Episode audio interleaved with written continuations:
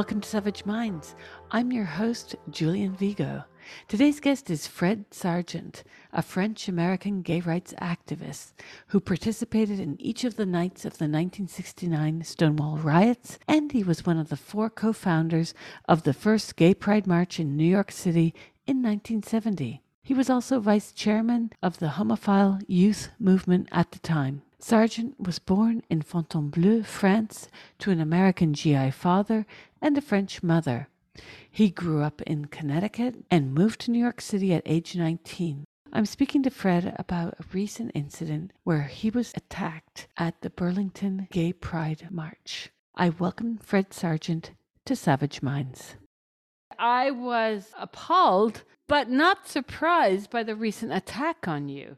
And I say not surprised because, as you well know, you're not the first victim of this kind of woke trans activism that's been flagrant within Western countries for many years. At Savage Minds, we've covered the way that they attacked lesbians in last year's Pride March in Bordeaux. We've covered the way they've attacked lesbians in London. And here you are being attacked by I saw one of the videos of a rather young woman attacking you, but that wasn't all of it. Could you describe what happened?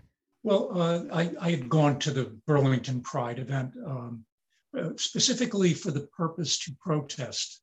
Uh, we, we have a, a, right here in the United States to uh, freely express our opinion. And uh, having a, a, a long history with Pride and being one of the the group of four that first proposed that very um, first Pride, which was then called the Christopher Street Liberation Day March, uh, I feel not only a, a, a, um, a, a, right to be there to make my feelings known, but an obligation. Uh, I know that many, many people, and I've been, I've been seeing uh, online, of course, uh, the, the, the events that are occurring around the world where uh, people, uh, particularly lesbians, are excluded from uh, participation in Pride or e- even driven away forcefully. A, a, a, writer in the UK uh, who saw what happened to me and saw what had happened in Brighton uh, to the women there uh, commented on this. Uh, her name is J.K. Rowling, and she said that um, what happened isn't a isn't a bug it's a uh, it's a fixture, a feature of the um, gender identity movement, uh, the, the, violence, and uh, she's absolutely correct. Uh, I, I, experienced that firsthand um, when I when I first raised my sign, which was a very simple sign. It, it was a circle with a red line through it, and it had the words blackface and then underneath woman face. Uh, that drove some people crazy. Uh, the rear of my sign said, gay, not queer, uh, which is a succinct summation that, that many, many uh, lesbian and gay people do not identify with the queer movement and, and all that comes with that and the, the queer theory. Um, we, we, uh, we stand as same sex oriented individuals and we want to be recognized as such and we want our autonomy to be recognized. I'm from many places, but I did a lot of my growing up in New York City. I've had many moments of astonishment by the trans lobby's attempt to hijack gay rights, lesbian rights history. And as you well know, they've attempted to hijack Stonewall itself. And recently I interviewed, I'm about to post the interview with Jim Fouratt, who was there at Stonewall, and I believe you were too. Yet a history of gay men and lesbians fighting the good fight, as it were, gets drowned out by a lobby which is eking its way into the fictional narratives of what never happened. I'm very concerned because when I moved to New York City in the late 1980s, gay rights were pretty established in the city, not everywhere in the States. In fact, it was at that time that you had people like Michelangelo Signorile writing against gay marriage because, as you know, many men in the gay community viewed marriage as a very heterosexist institution. skip to the 21st century, especially the last 10 years, we've seen trans activists try to hijack our own history, try to make lesbians into men, because, of course, a woman who's butch must be a man, and similarly so with gay men who might be effeminate. And all of this smacks of homophobia version 2.0. It does to me and it does to many of us. What is it that a lot of people are not understanding about this, do you think? Because I try to explain to people that there's a serious problem in the way that even media represents the trans rights movement because they've lobbed us all in together with this LGBTQ plus plus plus, but we have nothing to do with people who either have gender dysphoria, which is an argumentable prognosis, or who do not. Could you talk about this? Because there's a lot of people who are really confused by this. They think people who are trans are gay, like they don't get the difference. Well, I got involved in this in a, in a very simple fashion. I, uh, like, like many people, um, when I first started hearing about uh, trans people being associated with our movement, um, but most people, uh, myself included, like to do the right thing. Um, we, we, we want to feel positive and, and inclusive about what we're doing. And when I heard about it, I didn't think much about it at all. And then we're going back like 10, 15 years ago. Uh, it, and it is a recent involvement. Um, and I said, fine, you know, um, we, have made our way up the ladder and, and we have not just a it's not just something to think about. We have an obligation to, to help um, lift others up as well. Uh, that turned out to be a mistake because it, it's it's uh, destroyed our movement. Uh, I, in 2019, I was invited to an event um, regarding Stonewall. I'm, I'm a, a French American citizen, and the, the um, Association de Journalistes LGBT QI in, in Paris uh, had invited me to uh, their 50th anniversary celebration. And uh, the, when, I, when I got to the event that night, I heard stories told about Stonewall that were completely alien to my lived experience. Uh, I was being told that if it were not for trans women of color, there would be no movement that they created the movement, they created the march. And I know as a fact that none of that occurred. Uh, the, the, the four people who proposed the march were myself, my partner, and two lesbians. There were no trans people involved.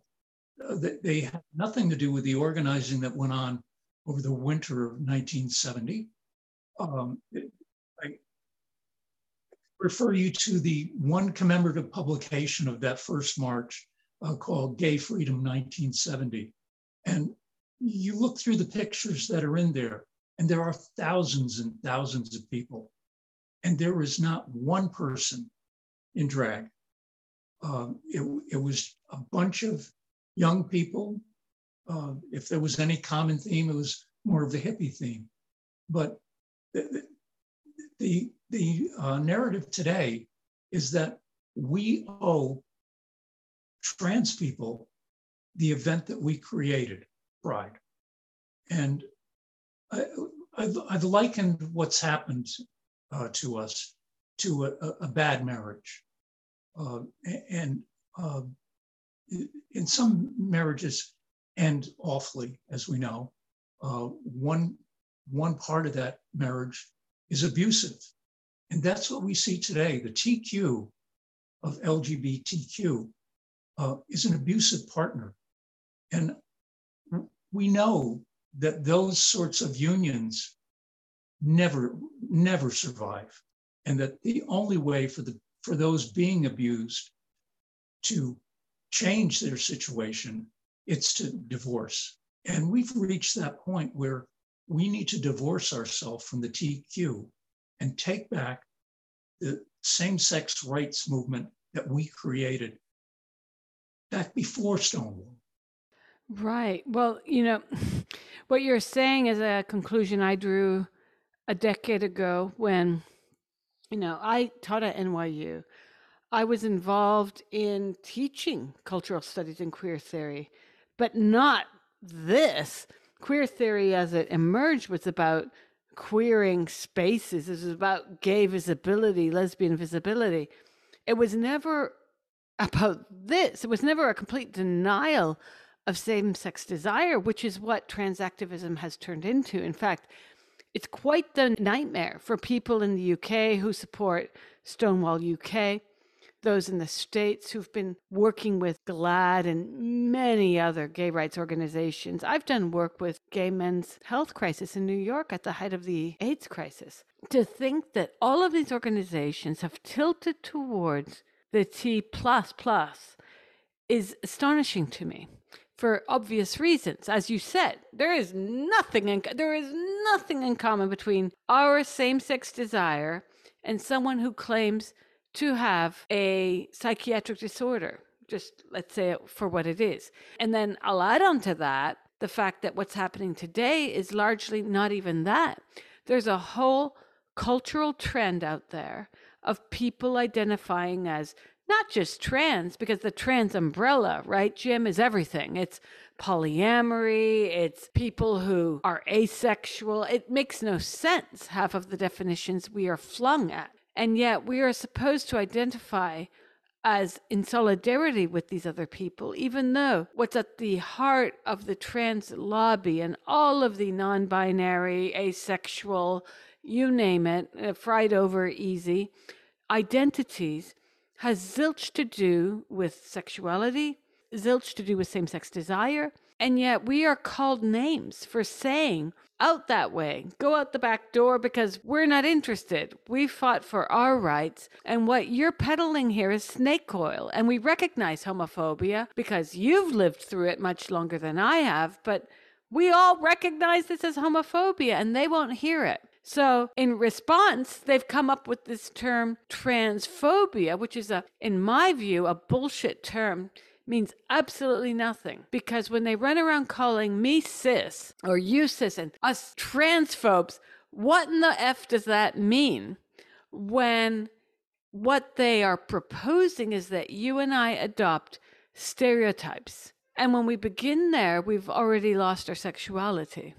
They've made us a subset of our own sex. And, and, and to me, sex matters. Um, it, it, it's immutable. Uh, you can't deny it. Uh, and to be asked to go along with that denial is, is really a bridge too far. The, the, the group that put on the Burlington Pride March, if you go to their education page, they're the um, uh, Pride Center of Vermont, uh, they, they talk about the word gay and they they are erasing even that word from, from their uh, website by saying that gay is a word of erasure and it denies the, the, the, the umbrella of sexual ori- orientations. Uh, there are two sexual orientations heterosexual and homosexual. There isn't an umbrella of orientations. They're, they're conflating gender with sex, and that's part of their method.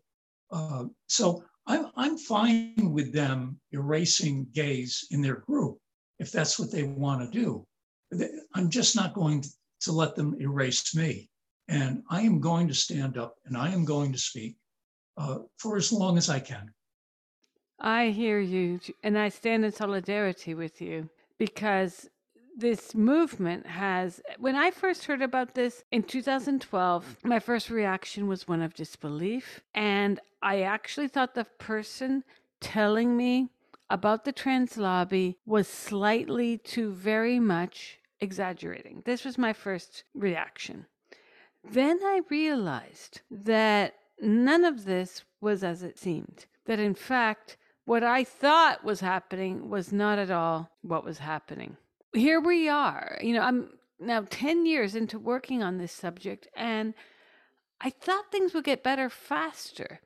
They have in the UK, in the US, and in Canada, they've gotten far worse. The fact that I saw this video clip of a woman in her 20s pushing, shoving you. And you are, if I'm not mistaken, 74 years old? Yes, I'm, I'm and disabled. This is over the top. And, the, and next to you was a man pointing out to the woman exactly this that she was assaulting you. And she seemed to think that that was okay. I haven't seen the video myself. I, you know, it's not something I actually want to see, but I'm, I'm told that she's actually the person that before that had poured coffee over my head.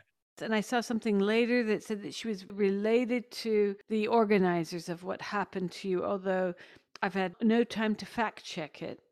I'm quite appalled by the fact that this was even allowed to happen and that there was no police presence for you, even though, isn't that the job of the police at these kinds of events, right? Well, what happened there at the same time that this was going on, one of my assailants was calling the police to lodge a complaint against me. And, you know, not to put too fine a, a point on it, but this trans person that was, was making this complaint uh, is large, um, could certainly knock me over with a feather, and had been had been pushing me and pushing my signs, and was part of the group that eventually pushed me to the ground. I, I my my my balance is is poor, uh, like many people my age. Uh, it doesn't take much to knock us over, and uh, they took advantage of that Despite your age and your size, even if you were Hulk Hogan, the reality is that you were assaulted. And did the police follow up on this? Have you heard about what happened to the people who assaulted you? I hadn't reached out to them directly. The hospital that where I was treated uh, had contacted the police on Sunday, and the uh, the police returned the call uh, to my husband's phone but he, he at the time he was caring for me. So it wasn't until the next day that I was able to try to make contact with him. We've been going back and forth playing phone tag. Uh, a group of people went to the mayor's meeting in Burlington and confronted the mayor over what had happened because uh, obviously this is a problem for any municipality if you have a roving gang that's beating on people that they don't like. Uh, and it doesn't matter whether it's uh, young people, old people. It's something that the mayor and the municipal government need to address. His only response was, and he said it twice, we're looking into it. Well, I, I haven't heard from the mayor. I have been able to make an appointment to give a statement to the police next week. And I'll be bringing video and photographic evidence um, that shows that my, my, st- my sign was stolen right at the very beginning. And uh, e- even in my condition, with a little adrenaline and, and, and the ter- determination that comes from uh, years of, of standing up to people like this, I was able to run this guy down and get my sign back. Uh, uh so all of that is available for the police. Uh, it remains to be seen what they'll do with it. I am going to be asking that the police meet with uh, the Pride Center of Vermont uh, regarding security at their future marches, and uh, also with a group called Outright Vermont. Outright Vermont deals with younger people, uh, and they uh, it was their contingent where many of the people that uh, came after me had come from. neither group to date has said anything about this on their websites. They've ignored the entire thing. And I expect they would wish to remain silent going forward, but uh, we are going to need to talk about it and, and speak publicly about it. And they are going to have to express some kind of regret for the behavior of the people that they're associated with. And are you hopeful that you will hear back from them? Because as I'm finding the case, I recently called the press office of that school district in Canada where we have, I don't know if you've seen the picture of the teacher who is wearing a type of clothing that would be considered pornographic and offensive to anyone. Yet here we are having to see that students in southern Ontario are being taught by a man who fetishizes women with breasts that can only be described as elephantesque. And the Yes, school board in southern Canada has come out swinging for this guy. I, I've seen it as well. it's uh, astounding the kind of abuse that were this Prince Andrew, the same people would be screaming about pedophilia. This is pedophilia, and this is pedophilia by proxy in the sense of this man took a job in a school district to dress in a way that mocks women's bodies, especially large women's bodies, sexualizes himself, and by default, the children and there is no safeguarding.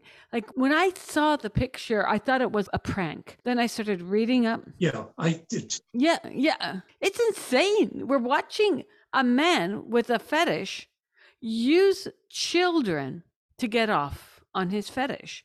And then we see a woke school board in a woke country defend his actions with no remorse. I've called the press office there a half dozen times, still have not heard back. The head of the school board, I heard in an interview yesterday with one news outlet, try to correct the reporter and say, it's not a man, it's a woman. Well, you used it. So, I, you know, the whole thing becomes very bizarre Yeah. when you want to start to deconstruct preferred pronouns and nonsense. But we really are living in this very strange time of sheer homophobia with a large dose of misogyny. As you know, I'm sure you're aware that in the 70s and 80s, there were feminists who decried drag performances in gay bars. I used to love drag, but then I sort of woke up a lot to what was happening within the political symbolism of drag. And I've come to understand a lot of what I supported might not have been in the best interests of women, children. But as you know, a lot of our culture, gay culture, gets off on camp, drag performance. You go to Fire Island any summer, you'll be treated to any number of dozens of drag performances. How is it that misogyny and homophobia have fit so tightly together, do you think, within the trans narrative?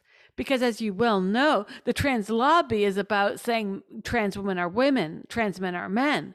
But only one of those two groups is regularly taking high levels of very dangerous hormones and also having their body cut up. Well, if you if you go to my Facebook page um, and scroll down, you'll come across a uh, green colored um, uh, depiction, uh, which was created by one of the organizers, uh, one of the primary organizers of the Pride Center of Vermont's Pride Committee, uh, who um, the, the, the depiction of women, uh, he, he uses the drag name Emoji Nightmare. Um, it, it's of a woman with a dumpster for a head, and uh, she's naked and dripping with bodily fluids. Uh, I don't, I don't think you could find a more emblematic uh, caricature of, of what's going on in the drag community today than that one. And he's certainly someone that I think has a responsibility, uh, a direct responsibility in what occurred, because these people believe that unless uh, we, we validate them and embrace them in, in whatever fetish, fetishistic behavior they want to engage in, we are somehow the haters. We are the people to be condemned. What happened that they were able to spin this against us so convincingly? Because a lot of people, as you know, I've lost friends in New York City because they saw posts I made, very reasonable posts. Of course, the sub narrative is you want to kill trans people, trans people are the most oppressed. I crunched the numbers with the FBI a few years ago.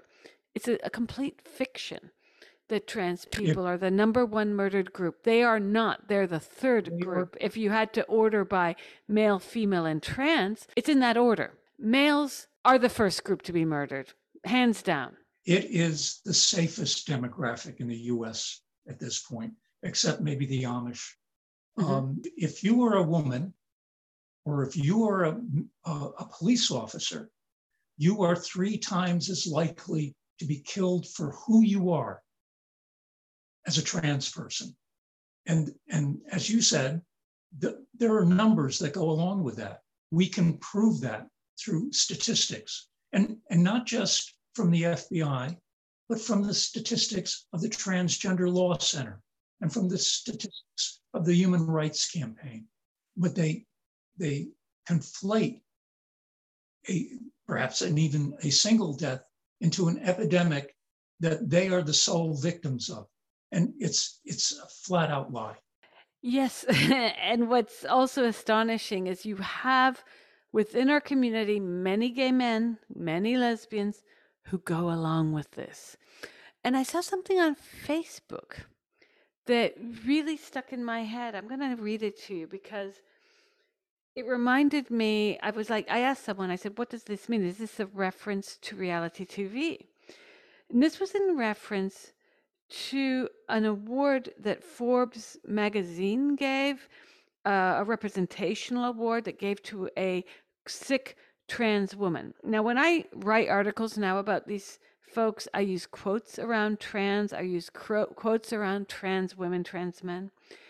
But one of the uh, one of the people said to me that this is part of the group of the women, and they said the choose me, the like me women, love me women. And I said, is that in reference to something like The Bachelor, where you've got all these women vying for one man, just like me? And one of the women wrote, yes, this is a, a type of woman, not necessarily heterosexual, but often so, who just wants to be liked and pleasing.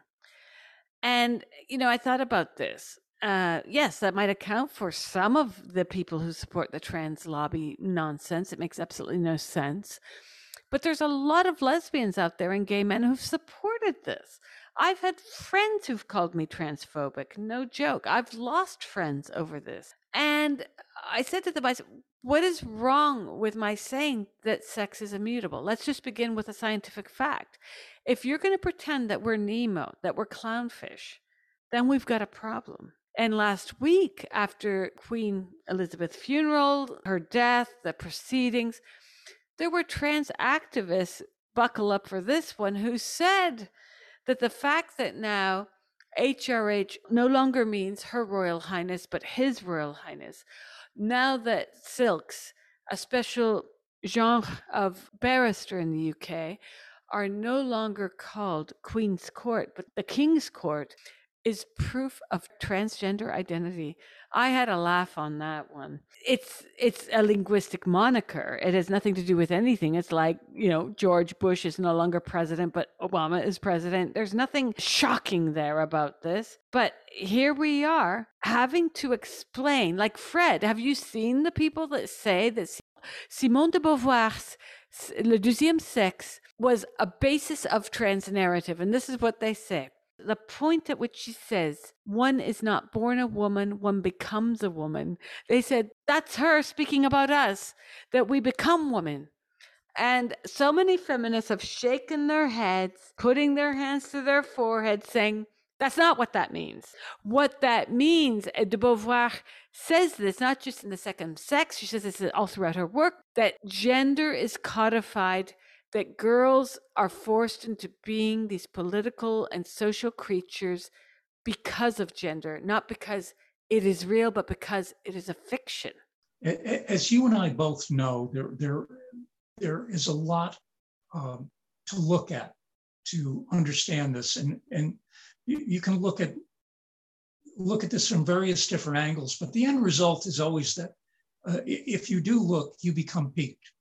and uh, if I could give your listeners one thing to go out and look at so that they can understand that this, this didn't happen as a natural evolvement, but this is part of a plan. It, it would be that they go uh, online and look for the Dent, uh, uh, Denton document. The Denton document is something that was written up by one of the largest law firms in the world, and they advocate on behalf of transgenderism. And it's a complete plan on how you can take over organizations like uh, lesbian or gay organizations and turn them to your own um, uh, bidding. And uh, it, it, you'll, you'll read it and you'll say, I see it. That's exactly what's happened. And this, this has all happened in the 21st century. This is not something that goes back decades and decades and decades. This is all new. They would like you to believe that transgenderism has always been an integral part of the, the LGBTQI community, but it is not. It is a recent development. And it was developed by people who came up with a plan. It's like uh, the ACLU. They're similarly on board with the Denton document plan, and you can see it in their work. Uh, it's an organization that I had supported financially for decades, and I have nothing to do with them today because I know the, the, the pernicious results that they've created in, in, in our community, in the, in the lesbian and gay community.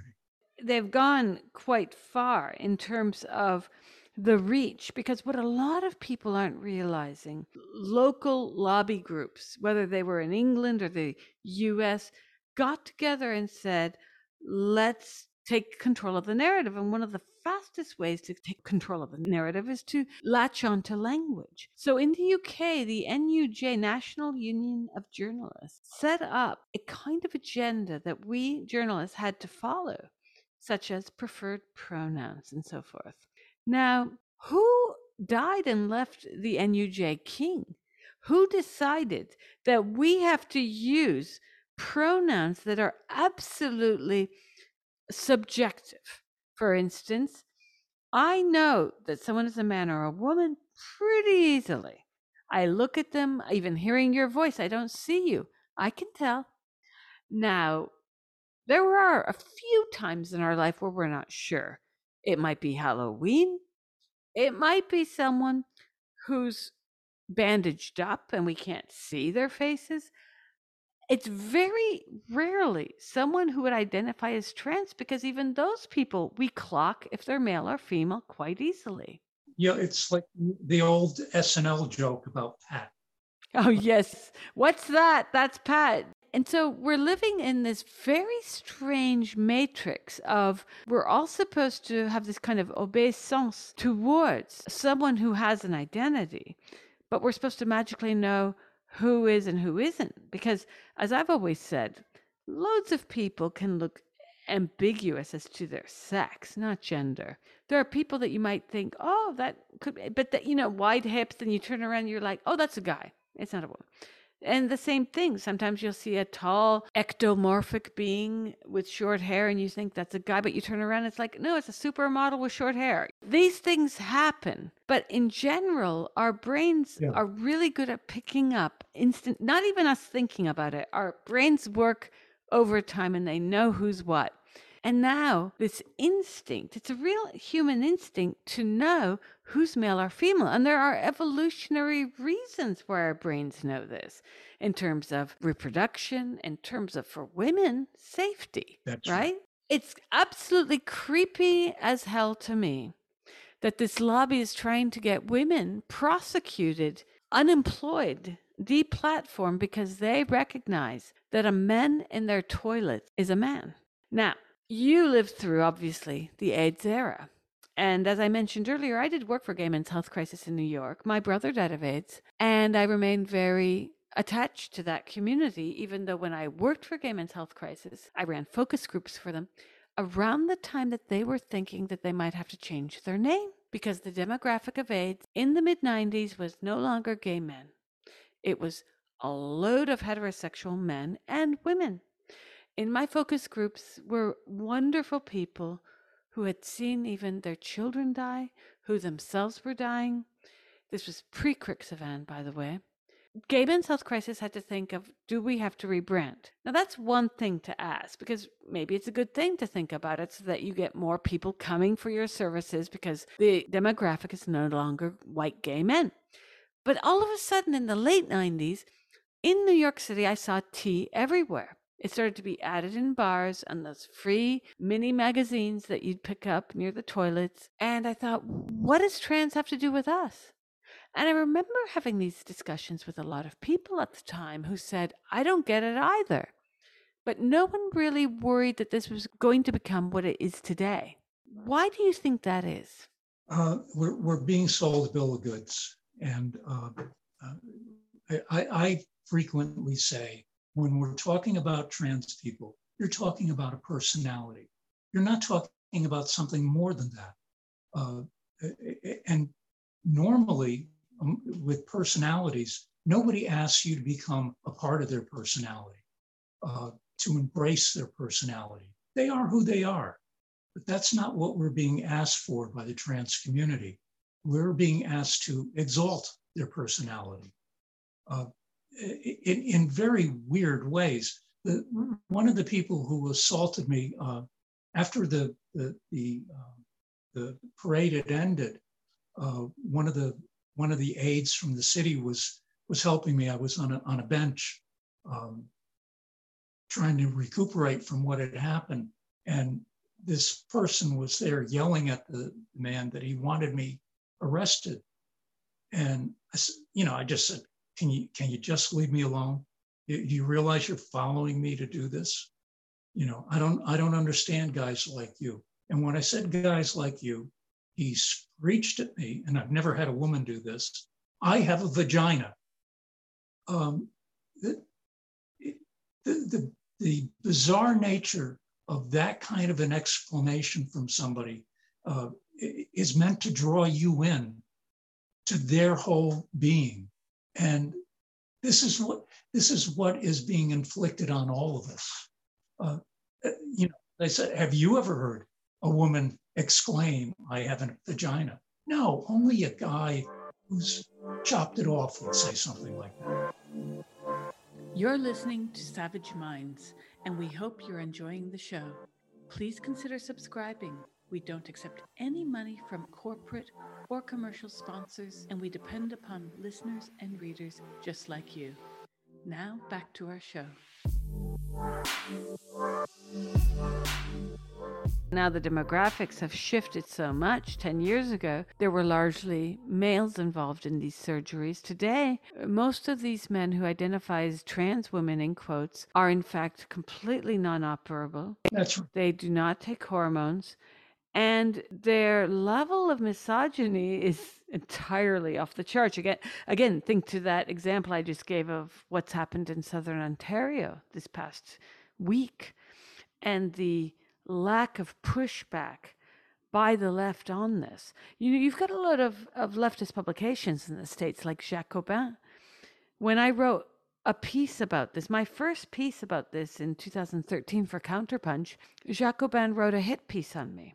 And I wrote the editor and uh, Bhaskar Sunkara, and I said I'd like to write a repost because what you've published is a bunch of defamatory comments, not even well researched. This writer has called me a TERF. I'm not a radical feminist. The details they get wrong, uh, it's a complete. They try to explain my reaction to this as if it were, then I would be a homophobe, but that's not at all a parallel because in the 60s 70s 80s etc we weren't fighting like i was active in the 80s fighting for human rights of us we weren't saying hey look at me and my girlfriend but i insist that you call us me and my boyfriend we weren't telling people to see us as something we weren't we were saying deal with the fact that we're two women or deal with the fact that those are two men deal with it and this narrative is precisely totalitarian what we're being handed now. We're not being told, accept these men in dresses, accept these women with short hair as if that were new, because it's not.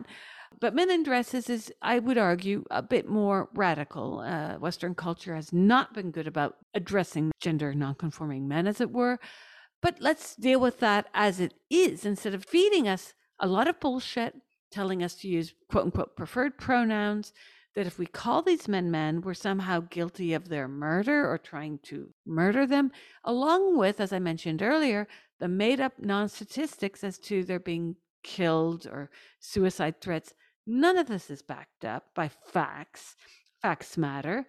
Meanwhile, we're having a 2.0 of homophobia. And you are witness to that now. Fred, you had to go to the hospital. We have this interview now because you said you had to go and see your doctor. What kind of damages did these people do to you? Well, I, I would rather not get too deeply into it, other than to say I was I was roughed up pretty good. I, I was slapped on the head repeatedly. I have some uh, shoulder and, and, uh, and, hip difficulties as a result of the falls. Uh, and these are things that I'm going to be dealing with uh, for the foreseeable future. I, I, have another appointment after we conclude uh, with a doctor. And, and that's, that's been part of this for me that I'm, I'm going to have to live with. And have you had a lot of support there from the community where you live? Because you're in the Northeast, in New England, which is known as a rather quote unquote progressive area. But as you and I both know, progressive doesn't mean what progressive used to mean back in 2001. That's right. So, progressive today means, such as what I told you earlier, my progressive friend in New York told me to basically fuck off, and he unfriended a 25, 30 year friendship because I dare said that the calendar boy that he had posted, which was a trans man, I said, This is very sad that women are doing this to their bodies and taking very dangerous hormones, which will lessen their lifespan. The support that I've gotten uh, has, has included from here in Vermont. Uh, a, a, number of lesbians have, have contacted me, um, offering their support, offering to come with me. Um, and the support worldwide has been uh, overwhelming. Um, one one uh, outlet, uh, the, their their report on this had a million and a half views, and you know I'm seeing it on my Facebook page. I get hundreds and hundreds of messages from people, and as diligently as I can, I, I try to answer each and every one. Uh, but I I never realized how great that support was. Well, obviously, it's very helpful to have people who have your back. And this is probably quite recent. I imagine you too have been on the receiving end of backlash, even from friends, over your views. The trans community has been very successful in, ironically, using money that was earmarked for our community for them. That's right. And here's one of my theories. Tell me what you think, Fred. Crixivan came onto the market, I believe. I should know this, but I believe it was around 1996, 1997. And that effectively was the death knell for dying of AIDS in the sense of it became treatable in the way that severe diabetes is treatable. You take your medicine, you stay on your medicine, you can live a long life. But these AIDS charities, or these gay men's health crisis and gay and lesbian charities, which had made a lot of their living from the AIDS movement, suddenly found themselves high and dry for a reason to have fundraisers. And I believe the trans movement was that reason. That became their new raison d'etre to fundraise and to start a new project on our backs, by the way, because it was never the case not even in New York City, not even in Manhattan, not even on Manhattan's Upper West Side, was it ever the case that gay rights were achieved and done. We have brushed away the dust on most of the bigotry and the homophobia, but certainly not all of it. The experience that we all have is that when we're younger, we make our, our, our friends in life, and, and I, you know, mine was no different. And uh, the, the, the people that I expected to grow old with. They're all gone. There isn't one of them left. Yeah, that that must be quite rough. I mean, I've I'm much younger than you, but I've already lost my closest friends. Yeah. Uh, and it's it's something that's no one prepared me for that. That's right. And and then you are like, okay, I'm going to soldier on, but it's taken a lot of digestion on my part. And plus, my two closest friends were a couple, and I never had the time to digest it because I had small children when they passed away. And then COVID kicked in. I never seemed to have a moment to sit with it. We don't really know who's going to be around when we're older. And you are a good two decades older than me. And what you just said really stuck to me because here you are, vulnerable because of your age, your disability. And I saw that woman pushing on you, trying to beat you up. And I just thought, what an asshole. Like, yes. What kind of person possesses that amount of chutzpah to go and do this to another person because I wouldn't do that to even the most right wing Republic. I wouldn't even imagine taking my hands to someone for any political disagreement. She's become quite famous. As you know, in, in the UK, um, the, the front pages of papers can be um, a little rough. And her, her face in, in that photo that you saw has been splashed all over the the, the papers there, including in the Daily Mail, and with big red letters underneath her, her face, it says attacker. She'll take that into her future. It's going to be something that I think she'll want to have wiped by Google and fill out one of those forms once upon a time. Good luck. It's true, Fred. I mean, we're living in an age where you never know when the next Schadenfreude will be around the corner. I mean, they think they're on the right side of history, uh, to paraphrase Guardian writer Owen Jones, but the sad reality is they're simply not. It shocks me. People like him, a gay man, a young gay man who pipes up all the time about trans rights, trans women are women, but I don't see him running around sucking a male clitoris. And I've also wanted to prank him. There's a very famous cafe in London where a lot of it's in Soho, which is already gay, but it's a cafe where a lot of gay men and women meet up.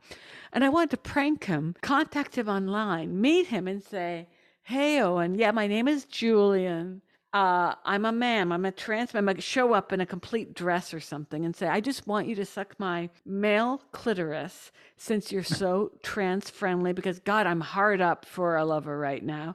And just film his reaction because these folks love to preach the word, but they don't do the walking. They don't walk the walk. They only talk the talk. You wouldn't be talking about Owen Jones, would you? Oh, I'm talking about Owen Jones completely yeah. Because uh, he cracked me up. He, and there's a few others. There's that Novara media woman. I forgot her name, but she's the one that's famously quoted as saying, I'm a Marxist, goddammit. Anyway, these are people who are landowners. I mean, you want to be a Marxist? Don't buy a co op for starters. Um, live in a council flat. But these are people who have no clue about historical materialism, about women's rights, about gay rights. Both of them are wet behind the ears, I guess we'd say in the States. And they don't really understand that they've bitten off something that in the end is going to come back to bite them in the ass. Um, and that's why I say the Schadenfreude is already apparent with both of them. They love to go on about the transphobes and the TERFs, but to this day, I've never seen either one of them talk about the physical, material conditions of gay and lesbian men and women during lockdown, for starters, which was quite fierce in the UK early on. It lessened up. It wasn't as bad as other countries uh, at the end of the day. It's very convenient to throw around terms like progressive and Marxist because, Fred, when someone tells me they're progressive today, I get nervous. I get as nervous as I do as back in the 80s when people said they believed in Jesse Helms and the moral majority. Because to me, these are the same thing. I view the trans movement and the progressives who back the gender identity bullshit as being part of a very regressive program to revamp homophobia, to desensitize the public as to what desire is, much less same sex desire. So you do, like initially I asked you how you could explain what's going on because the general public thinks trans people are like you and me. That we're all sort of mixed up about gender because you and I are gay because we sort of are like the Sufi with the elephant. We don't know a dick from a vagina. You know, I mean, God, I've offended like five different groups there. Sorry, Sufis. I love Sufism. You know what I mean? yes, yes. I've traveled a lot through Burlington because I used to be a professor at the University of Montreal and I traveled through Burlington to get to New York City on my Greyhound bus. And I loved the town. I stayed there a few times because I thought, oh, this is quaint. It's nice. But then there was a manifestation happening. One of the last times I passed through, it was on gay rights. I go to partake in this, but it wasn't gay rights. It was all about the tea. And I looked at them and I said, There's nothing gay about your protest right now. And I'm a little worried because transgender identified people have zero to do with us, like zilch.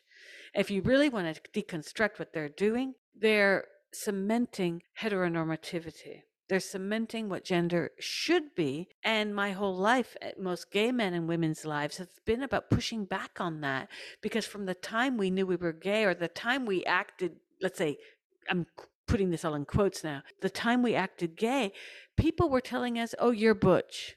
Oh, you're a fairy. And that's the very shit we've had to push against just to be gay, you know? Right. Right. I, have been told throughout my life, you don't seem gay. And, I, and I've said, I don't think you can be more gay than I am. but, yeah. Uh, Would you like a close up of me and the cock? I'm sorry, I'm joking, of course, but it's it's it's ironic too because before, you know, when I asked you about your bio, you said to look at your Wikipedia entry. And I did, and I'm seeing a lot of reference here to Martin Duberman's book. And I know Martin uh, from CUNY, where I did my PhD, and his book Stonewall took into account a lot of stories from that era of the 60s and the Stonewall riots. And so I can only imagine that you're mentioned in his book due to the many footnotes here in your entry. Uh, I, I, mentioned very little. I, have lived my life uh, very much as a private person. My, my only really public moment has come since 2019 when I, when I thought that I, I needed to speak up. I, I felt I had enough of a background where I could use that in, in this discussion. Uh, so uh, I, have gone from uh, the, the, the, things that you'll see there are, are uh, I've published a few things, a piece in the New York Times, um, uh, a piece for the Village Voice. You know, these are all commissioned works, and, and uh, I, I, chose them very carefully. Normally, when I'm asked to do an interview, I, I say no. Um, it's, it's, it's just not me. But in these past three years, I, I, I've discovered how important my voice can be. And that's why I now say yes, as I said to you. And I do appreciate that because I'm similar to you. I interview people all the time, but I'm extremely yeah. private.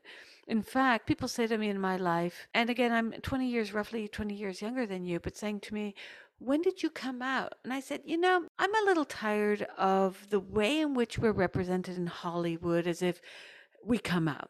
I can tell you about me, I've always been out.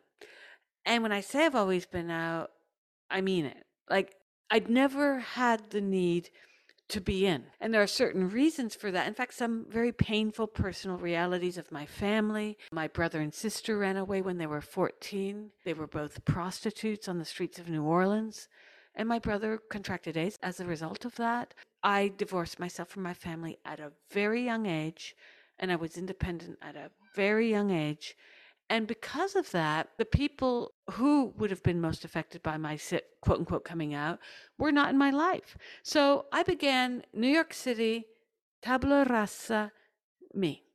And I was very lucky to have some excellent friends, excellent friends, and excellent mentors in my studies. But I tell you, it's interesting the way that a lot of our culture that may not be gay, but mostly is not gay, understands us because they think that we have this coming out process, that we were necessarily thinking we were born in the wrong body, which is ironic given what we're discussing now, because that was a trope used against many young gay men and women saying, oh, you should have been born a boy or you should have been born a girl, whatever that means, to what is a very bizarre full freeze of time in terms of the trans movement today is not that different than what this quote unquote transsexual identity that was concocted in the middle of the 20th century was about, which was Christina Jorgensen and everyone since.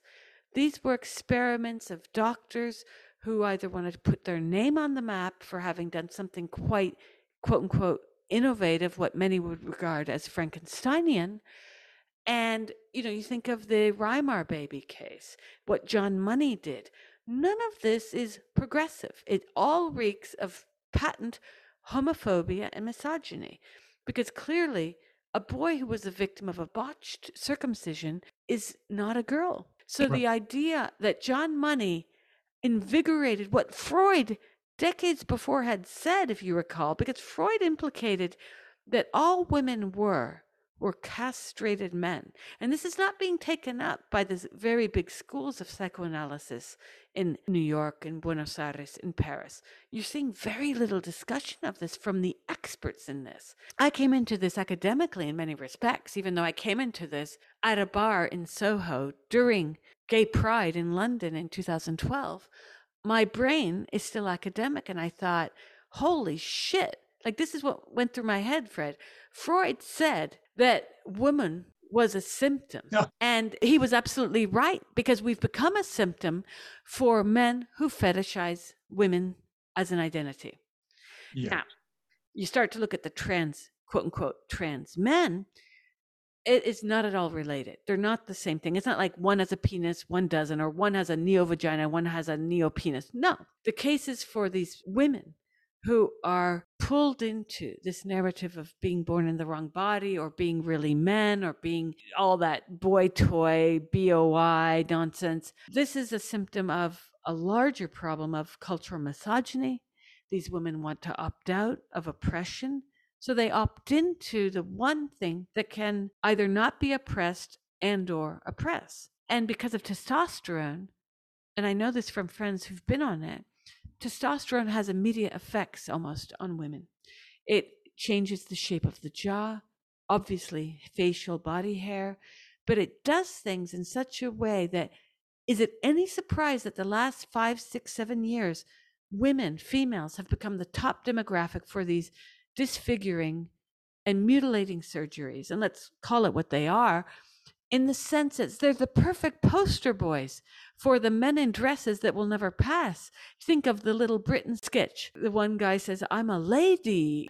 It's always, I'm a lady. But of course, he doesn't look like a lady, just like Monty Python's sketch. He doesn't look like a lady, and it's very clear in the sketch. But who looks like a man is any female that's been on testosterone for a year or two.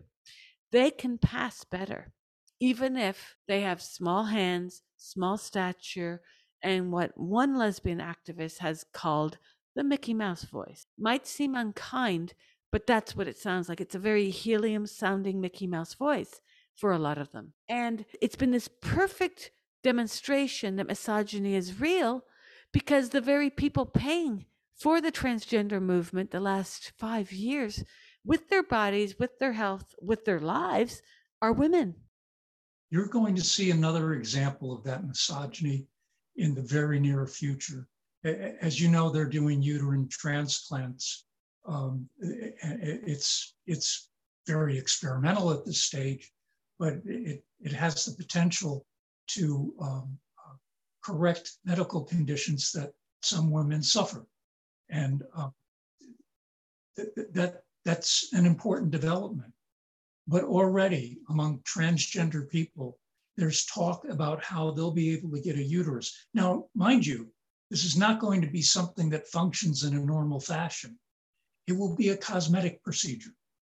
And women who could use this for their own benefit as women, as women who want to be as full a woman as they can possibly be, will have to get in line behind a man.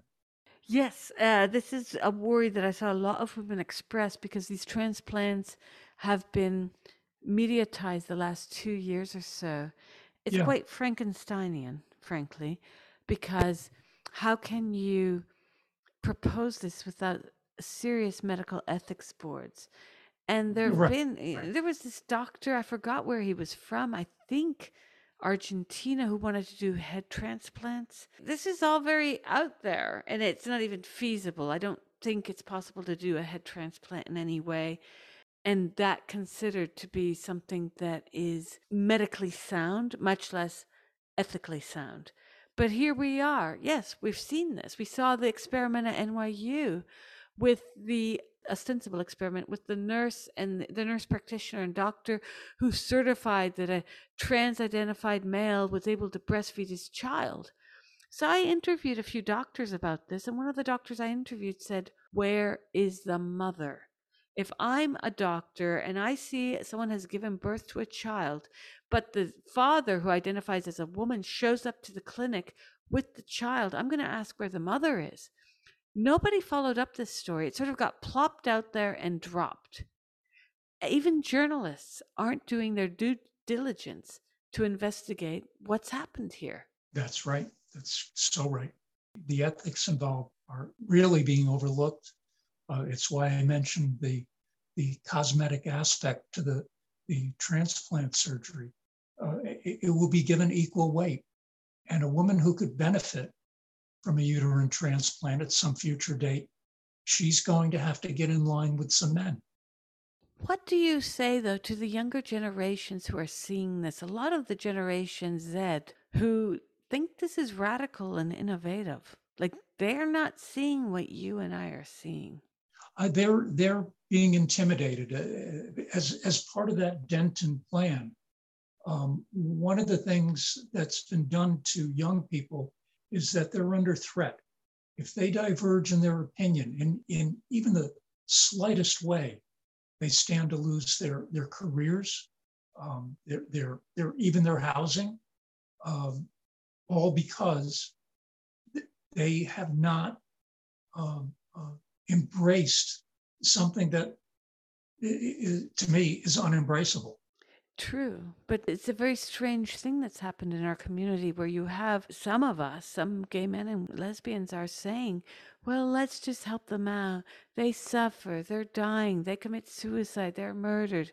Even though you and I know this is bunk, they don't. Again, I can go back to the COVID narrative over and over because we had a media pushing one single narrative and there was never a questioning as to is this true? Are the vaccines safe? Do lockdowns work? What about the half million people who died of starvation because of lockdown, et cetera, et cetera? Like, no one's asking the questions. Where journalists, once upon right. a time, that was our job to ask those questions. Now you get Slate cheerleading. Remember the Wi Spa incident? I investigated that after two weeks of waiting for someone else to do it because I'll be honest, I don't like this subject. This subject annoys the hell out of me because I think like I'm saying that water is wet. It's so obvious what's going on. But I investigated and it took me very little time. Went on to Twitter, found someone who filmed the woman who filmed the encounter at Wi Spa. Not only did he have a film of it, he was a very kind hearted, honest lawyer and he had filmed it. So Slate ran slash pieces on the woman and others saying they made it all up. That's right. As it turns out, the guy at the Wi Spa wasn't just a guy, he was a sexual predator. And he's still on the run, by the way. He's still on the run. Jesus God. And it's like women aren't believed. Right. Women aren't believed at all. That's right. How do we combat this? Do we just keep our phones on and keep filming? Do we keep losing our jobs? a lot of people have lost their employment. A lot of people haven't even spoken out about losing their employment. I used to write for Forbes. I only came out the other day after I lost my employment at Forbes in December of 2019 over my trans pieces. And Forbes has been running Trans Women Are Women bullshit for since then. I was deconstructing it. I was running pieces very much critiquing this lobby. And I don't make a big deal of it because right after that happened, lockdown happened and I had bigger fish to fry. But it's really daunting to see that publications can slap journalists down in such a way. The journalists in Burlington have not covered this story, despite it being in papers around the world. You wouldn't know that it happened if you picked up any of the, Burlington publications or listened or watched any of the, the Burlington media uh, I, I, found the journalists in the, the, the, People's Republic of Burlington to, to be handmaidens in this, in this effort. They went so far uh, to media outlets uh, to participate in the parade. This is an event that they cover, and their ethics should preclude that kind of participation. But here's where we are today. um, that you cover what you're a part of, and nobody looks at that critically. And it's astonishing, Fred, because I read your bio on um, Facebook, and you used to be in the police. Is that correct? Yes. So this is astonishing that you've been assaulted. You're someone who is quite versed in what is legal or illegal, given that you had to deal with situations which might have been gray spaces in your life. And here you are at 74 years of age, using a cane, being assaulted. Have you had any response from the police? Well, we, we are in discussions right now for a, a meeting on Tuesday uh, where I'll be giving a statement and providing uh, photographic and video evidence of the crimes. Wow. Are there any other facets of the case that have come out that shocked you? Not not so far. I, I I, I certainly was shocked at what happened. I I didn't think that these people would go as far as they would. I knew someone would object, and that's their right. Um, uh, mm-hmm. Just as it's my right to express my my thoughts and beliefs. Uh, but I never I never realized how oppressive this group could be it's as J.K. Rowling said that the the the violence it's it's not a bug. It's a foundational part of this movement. That's right. Yes, I remember I saw that tweet and she's definitely put her finger on it because she herself has been victim to even though only verbally. But not just. They published her address and that was a direct threat to do physical harm to her. And everyone knows that. Oh, she's received many threats many, many death threats. Yeah. I've received death threats. I've received them over this. Uh, but you, you can't dwell on that. No, you can't. I received over 100 death threats when I ran my first article on this subject back in 2013. Not just death threats, rape threats. And not just directed at me, at yeah. my six month old daughter. I was flipped out. I had to leave the UK for several months. The police has done nothing to help me in that case. I did hire a solicitor, a private solicitor, pay him to write firmly stated letters to some of these people, one of whom was a Guardian journalist. And trans activism is most clearly misogyny and homophobia and drag. No one wants to say that because somehow it's it's mean, but this is what it is. It was the first thing I, that I said when I when I uh, when I came back from Paris and and uh, began to study and read everything I could get my hands on. I spent six months doing that. And, and uh, in, in December of 2019, at the same time that uh, JK uh, became involved, uh, I, I, had reached out to a group called the LGB Alliance in the UK. And I spoke to uh, Bev Jackson and, and Kate Harris and told them at the time that the thing that has jumped out at me uh, most about what I've learned is how deeply homophobic and misogynistic the entire trans uh, movement is. And, you know, naturally they agreed. And it's sometimes hard to explain that to people. But if they'll take the time to listen to you and to listen to the facts, they'll realize that you're correct. Sometimes unwillingly so, but they'll realize that there's truth in what you say.